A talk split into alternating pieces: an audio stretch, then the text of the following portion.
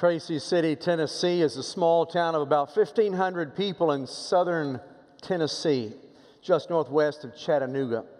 It's known for coal mining all the way back to 1840. Coal was discovered there one day whenever some boys were playing and digging in the yard for a groundhog. They discovered coal. But something interesting happened in Tracy City a few years ago.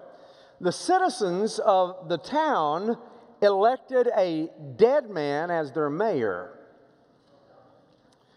That's right, they elected a dead man as the mayor. Carl Geary was running for mayor against incumbent Barbara Brock. Whenever one month before the election, Carl died of a heart attack.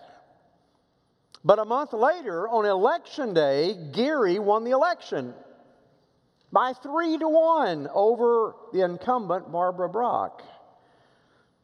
Carl's widow, Susan, said she wasn't surprised by the outcome. She said, People were calling me with their condolences about Carl, but they told me, but I'm still going to vote for him next month. And they did by a three to one margin. Why? Why would you elect a dead man as your mayor? And the reason was Carl was so well loved.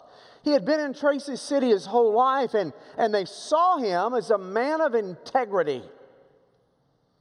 They said if there was ever an honest man, it was Carl Geary. He's truthful, he's honest, he's respected, he's a man of integrity. So they voted for him. And many of the residents said, I'd rather have a dead Carl Geary than anybody else as our mayor.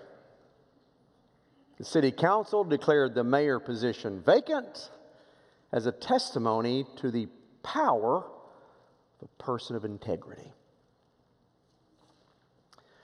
Well, we go to chapter 6 of Daniel now in our study. The series entitled The Ancient of Days. And in chapter 6, we're going to see the story of Daniel in the lion's den, a story that we've heard ever since we were very young. I remember being a young boy in, uh, Oklahoma in Sunday school at the Baptist church in my hometown, and, and I remember hearing about Daniel in the lion's den and, and how the lions didn't eat Daniel, but, but a lot of lessons we can learn here. But the primary lesson is this there is power in the life of a person of integrity. There's power to that. And I want us to see that this morning in looking at Daniel. Read with me verse 10. When Daniel knew that the document had been signed, he went to his house where he had windows in his upper chamber open toward Jerusalem. He got down on his knees three times a day and prayed and gave thanks before his God as he had done previously. This morning, I want us to look at the story of Daniel, and I want us to see the power of the person of a life of integrity, and I want us to learn four lessons about integrity this morning. Lesson number one. First lesson we see here is integrity shows. Verses 1 through 3. Integrity shows. Now, if you remember, last week we ended chapter 5 of Daniel with Belshazzar and the handwriting on the wall. He was having a party, he was defying the God of Israel, and a hand appeared on the wall and wrote, Your days are numbered. And we realized that immediately that night the Persians overtook, scaled the walls of Babylon, overtook the city of Babylon, killed Belshazzar, and now the Persians are in control. So, God's people, the Israelites, rather than being in bondage to the Babylonians, now they're in bondage to the Persians. Persia, their empire was the largest, even larger than Babylon, of the entire ancient period. It stretched all the way to what we know as Turkey in the north, all the way into the south, into Egypt, parts of India, parts of North Africa. It was massive. So the king, Darius, in order to manage all of these many countries all under one kingdom, he had to have governors in each region. He called those governors satraps, S A T A R P. It's in verse 1. There were 120 different satraps. The word satrap meant protector. We would know him as a governor.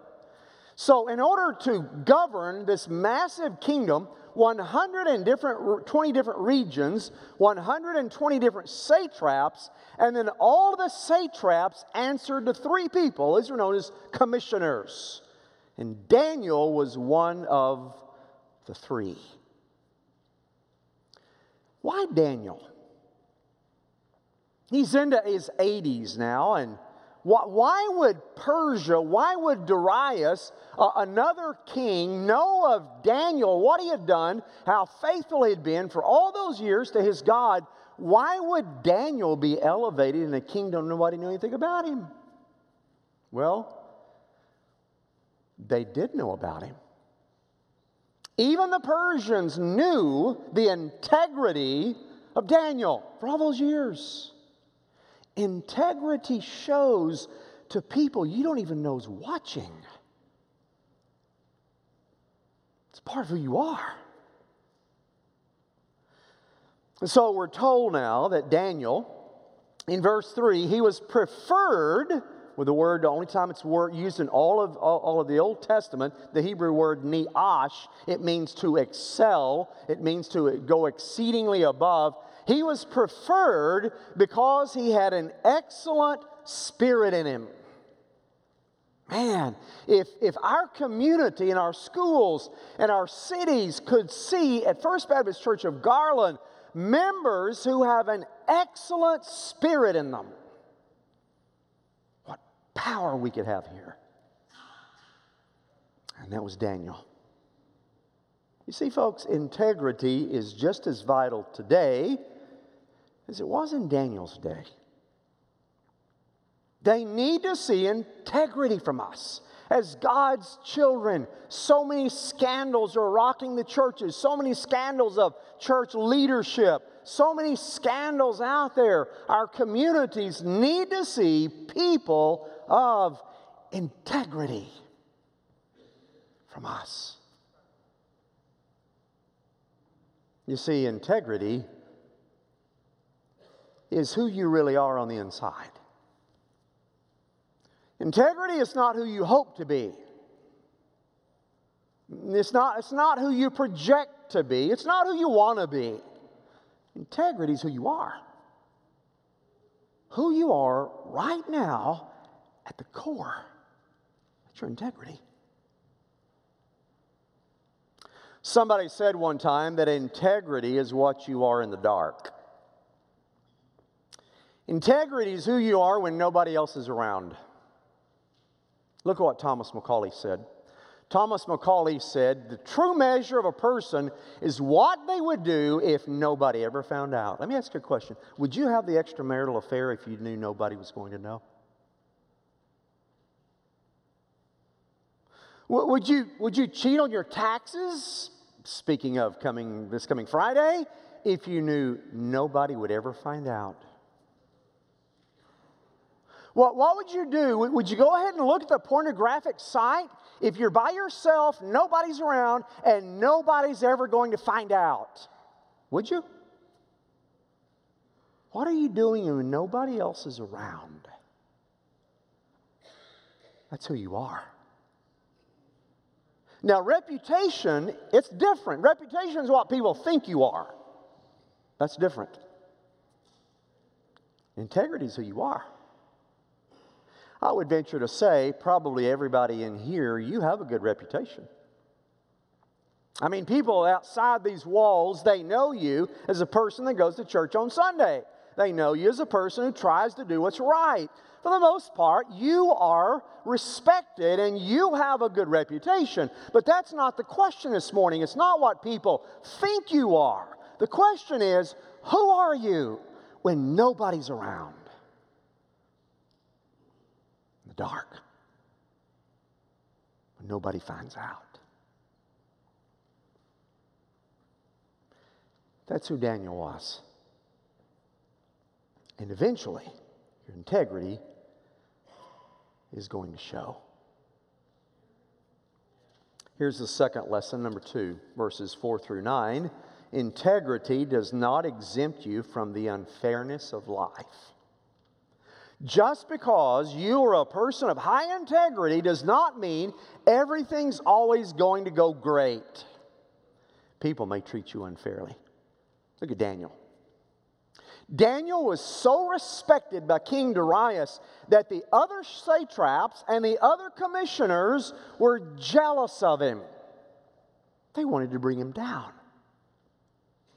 And now King Darius is thinking about elevating Daniel to be the prime minister. He'll be over all the other satraps, he'll be over both other commissioners. It's going to be Darius and then Daniel, and all the other officials did not want that. They were jealous of Daniel. So they tried to think of a way to get him.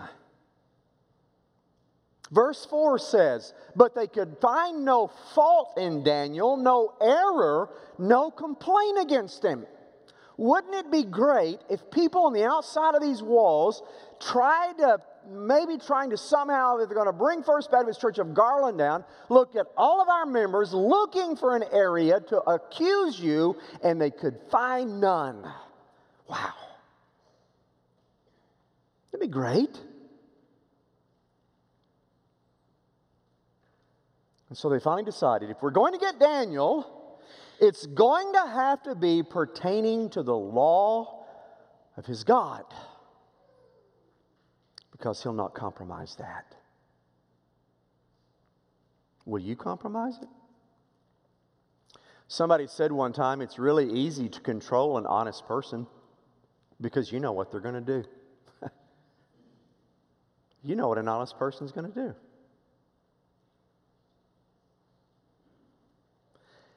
And so they thought, how do we get him? It has to be something pertaining to his God. Ah, we've got a plan. So they gathered together and they hatched a plan.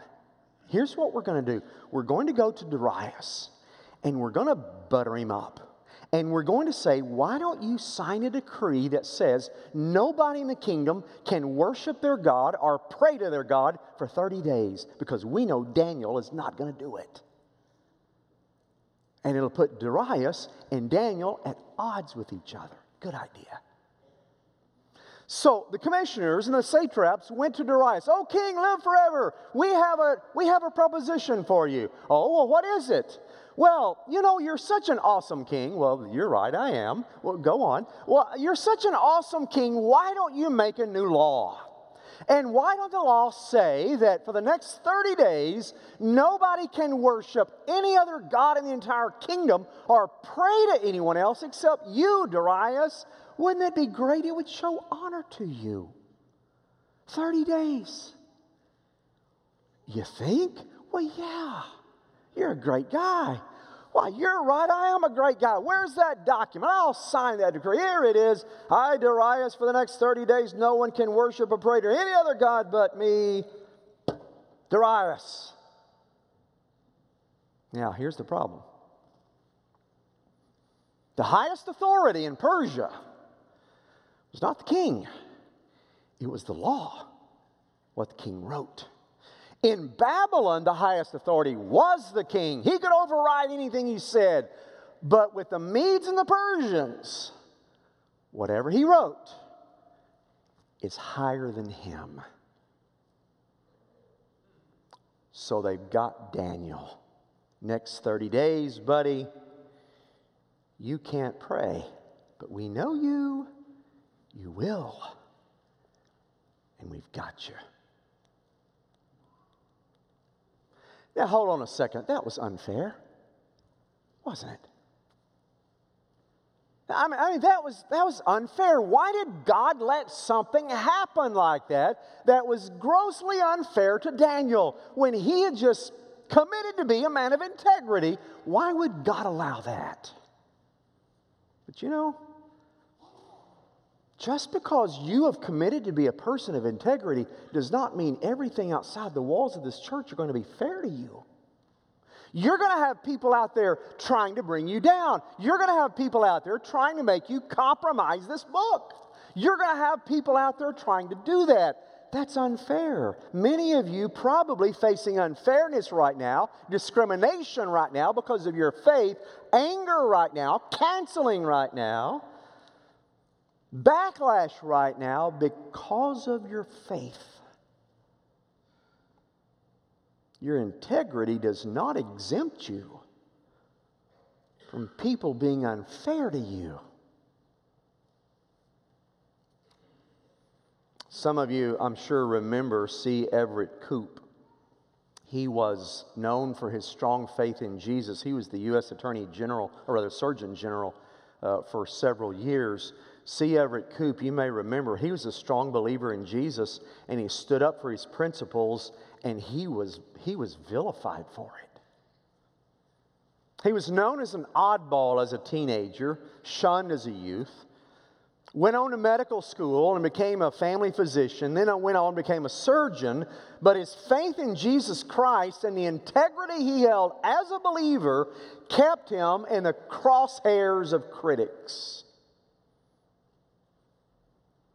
He was, uh, he was practicing medicine the time of Roe versus Wade decision came down where abortion was legalized, and he spoke out against that. Critics didn't like it. And they came against him and said, Dr. Koop, what, what, what if it, it saves the life of, a, of the mother? Wouldn't you perform an abortion if it saved the life of a mother? Huh? Come on. And, he famously said, I've been practicing medicine 35 years and I've never once seen a case where an abortion was needed to save the mom's life. Not once. You can talk in theory, he said, the truth is, you have to go by what's right. And they were angry at him. One bad thing happened after another. His son died then in a climbing accident, really greatly affected him.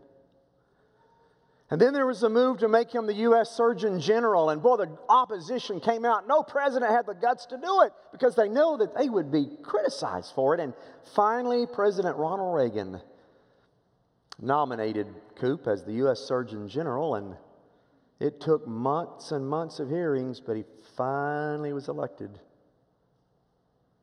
He died in 2013 as a controversial figure, all because he simply tried to do what was right as a Christian in the public square. And one bad thing happened after another. Folks, just because you commit to be a person of integrity doesn't mean everybody's going to say, oh, how wonderful. No. If you stand up for that book today in our culture, you're going to be vilified. But you stand anyway, like Daniel. Lesson number three, verses 10 to 13. Integrity does not bow to pressure. Integrity does not bow to pressure. In the passage I read this morning, verse 10, it says, When Daniel knew that the document had been signed, so he's not going into this blindly, what's he going to do?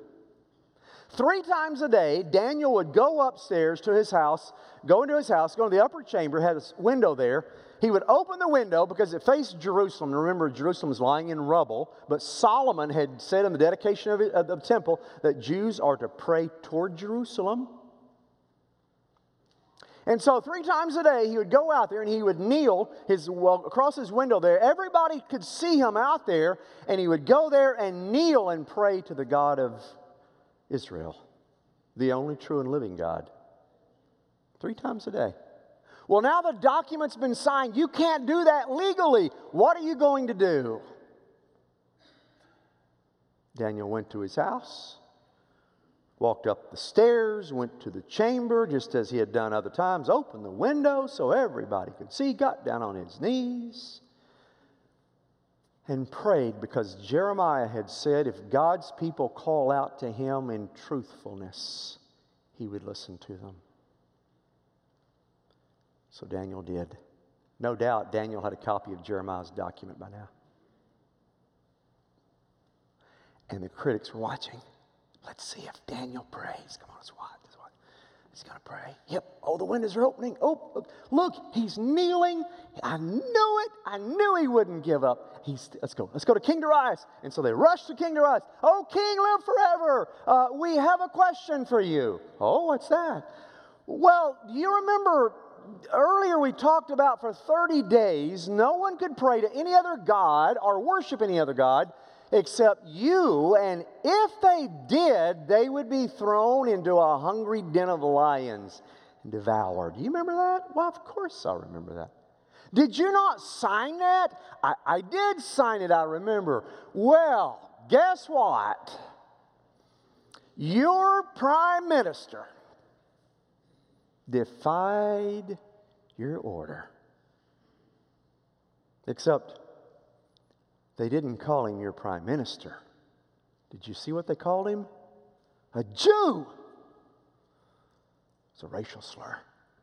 Daniel the Jew got down on his knees in defiance of your order, O king, and prayed to his God, he must be punished in the lion's den. Daniel knew, but you see, Integrity does not bow to pressure. Folks, in the next coming days, you and I are going to face pressure more and more and more to go against this word. I probably will face pressure as to what I can say from this pulpit, what I can't say from this pulpit. Otherwise, it's going to be called hate speech. It's coming. And you and I, above all people, have got to be like Daniel and stand for God and His Word and not bow to pressure. You see, Daniel's integrity strong. I guess the person that I can think of in my lifetime that was the person of greatest integrity is Billy Graham. You'll see a picture here, the late Billy Graham never caught in a scandal, never anything, never any accusations made against him. And I want you to listen to what Billy Graham said about integrity. He said, We must constantly strive to keep our integrity intact. Whenever you've lost wealth, you've really lost nothing. Can't take it with you anyway. When you've lost health, he said, you've lost something. It's valuable. But when you've lost your character, you've lost everything. So, above all, keep your character strong, as Billy Graham. Don't bow to pressure. And the fourth lesson, verses 14 to 28 integrity makes a powerful impact. Integrity makes a powerful impact. Boy, King Darius was upset. He liked Daniel, he really liked him. And he did not want to send him to the lions. And so he, he thought, oh, you're right. And once I sign something into law, it cannot be changed. It's the law of the Medes and the Persians. And what I wrote, I wrote, and I, I regret that I did that. And so he went to Daniel and said, Daniel, I, I, yes, I made that decree, but let's see if we can somehow keep you out of the lion's den. The Bible said he worked all the rest of that day until sunset trying to keep Daniel out of the lion's den. Somehow, is there some loophole? Somehow we can keep you out. And there wasn't. And so I can see Darius and Daniel making their way to the lion's den, and Darius going, Daniel, man, I'm so sorry. It was foolish of me to do. And your enemies, they tried to get you. And they got to the lion's den. It's dark. And the Bible said that they took Daniel, and just before they cast him in, Darius said, Daniel, may the God you pray to deliver you this night. And they tossed him in pitch dark. Can you imagine Daniel? You're Daniel, it's dark. You're tumbling headlong into a large hole in the ground. knowing vicious lions are waiting on you. Now, lion's den back in those days, the Persians, they, you remember earlier in chapter 3, they put Shadrach, Meshach, and Abednego in the fiery furnace. Persians didn't punish the fiery furnace, they worshiped fire. And so they punished by, by making a big hole in the ground, like a cistern, uh, but it's like a, a, big hole in the ground. They'd put hungry lions at the bottom of it. They would cover it so you wouldn't just happen to all stumble in upon it. So they had a large covering at the top of it. Usually there would be, in fact, there was a, a modern lion's den found in Morocco a while back. And at the bottom of it, there would be an entrance where you could enter at the bottom. You could drain the water out when it rains. You could take care of the lions, but usually they kept the lions hungry so that whenever a person went, they were devoured immediately. So there was an entrance at the bottom of the lion's den. And so, if you can imagine Daniel, them tossing him in, tumbling into the lion's den. But here's what I find interesting the narrative in chapter 6 does not follow what happened to Daniel, it follows King Darius. And so, it they tossed him in. Now, King Darius was upset and he went back to his house and it's time to go to bed. And he's so upset. He's still worried about Daniel there in the lion's den. And he couldn't sleep. He was pacing the floor and finally went to bed, couldn't sleep, tossed and turned. I hope God's Daniel is, Daniel's God's keeping him. And so early the next morning, he awakened and he ran to the lion's den and he looked in and said, Daniel, did your God deliver you in the night? Silence, and death. Darius' heart probably dropped.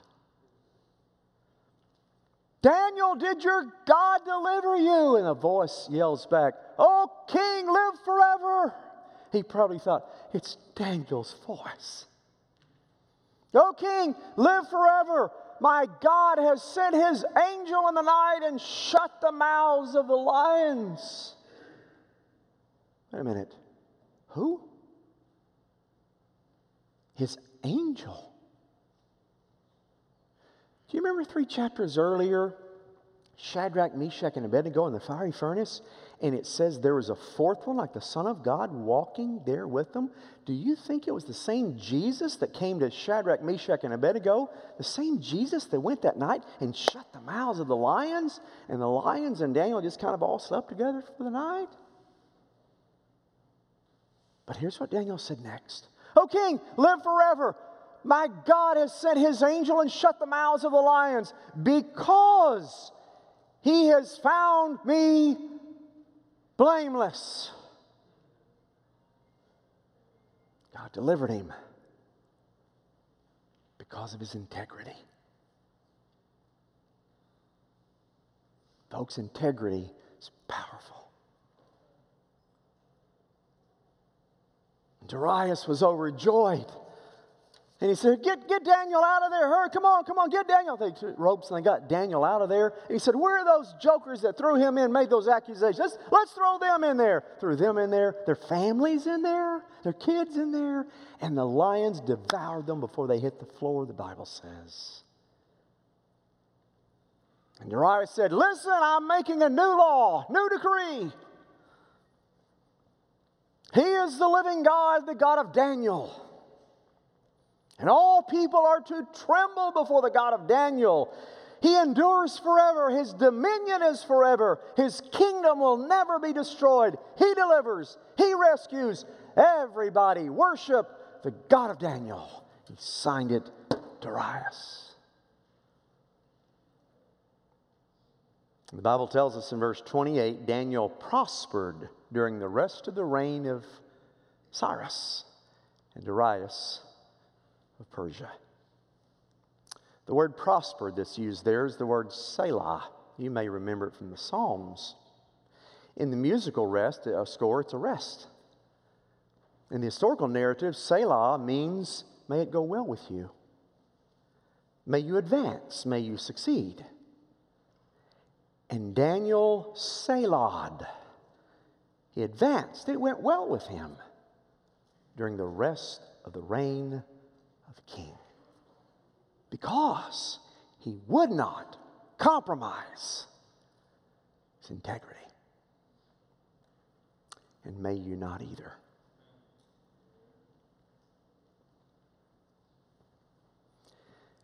1987, the Rockdale County Bulldogs won the state championship in basketball, Georgia.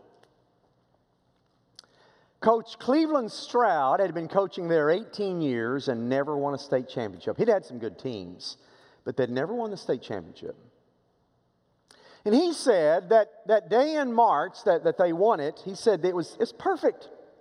Man, our, our guys played good. It was we just had the game of our lives. We won the state championship. It was a perfect night.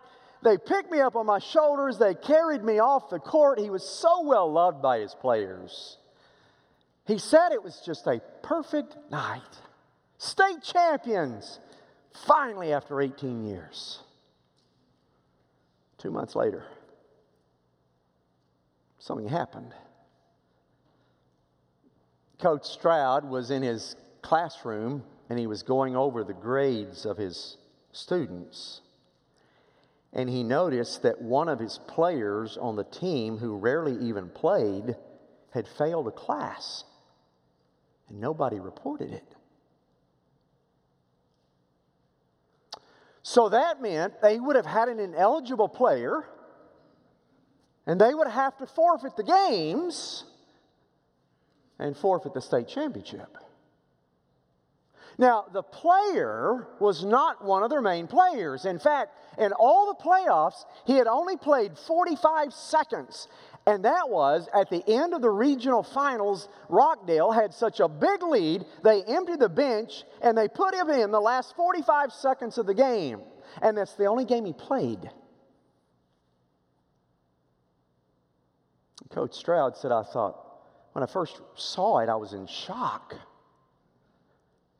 And then he said, I just got sick to my stomach. And then I got depressed. And I thought, what I do? I mean, he, he didn't impact any of the games. We, we won the state championship fair and square, and if I were to turn it in, it, it, wouldn't, it wouldn't be right to the other guys who worked hard and played in the games and sweated in the workouts to become the team they became. It wouldn't be fair to them. And finally, Coach Stroud said there's only one thing to do the right thing. So he contacted the Georgia state officials, told them what had happened. The games were forfeited. Rockdale was stripped of its state championship title. They went to the school and removed the trophy from the trophy case. Coach Stroud gathered his players in the locker room to tell them what had happened. He said, Guys, you have to do what is right. You have to do what is honest.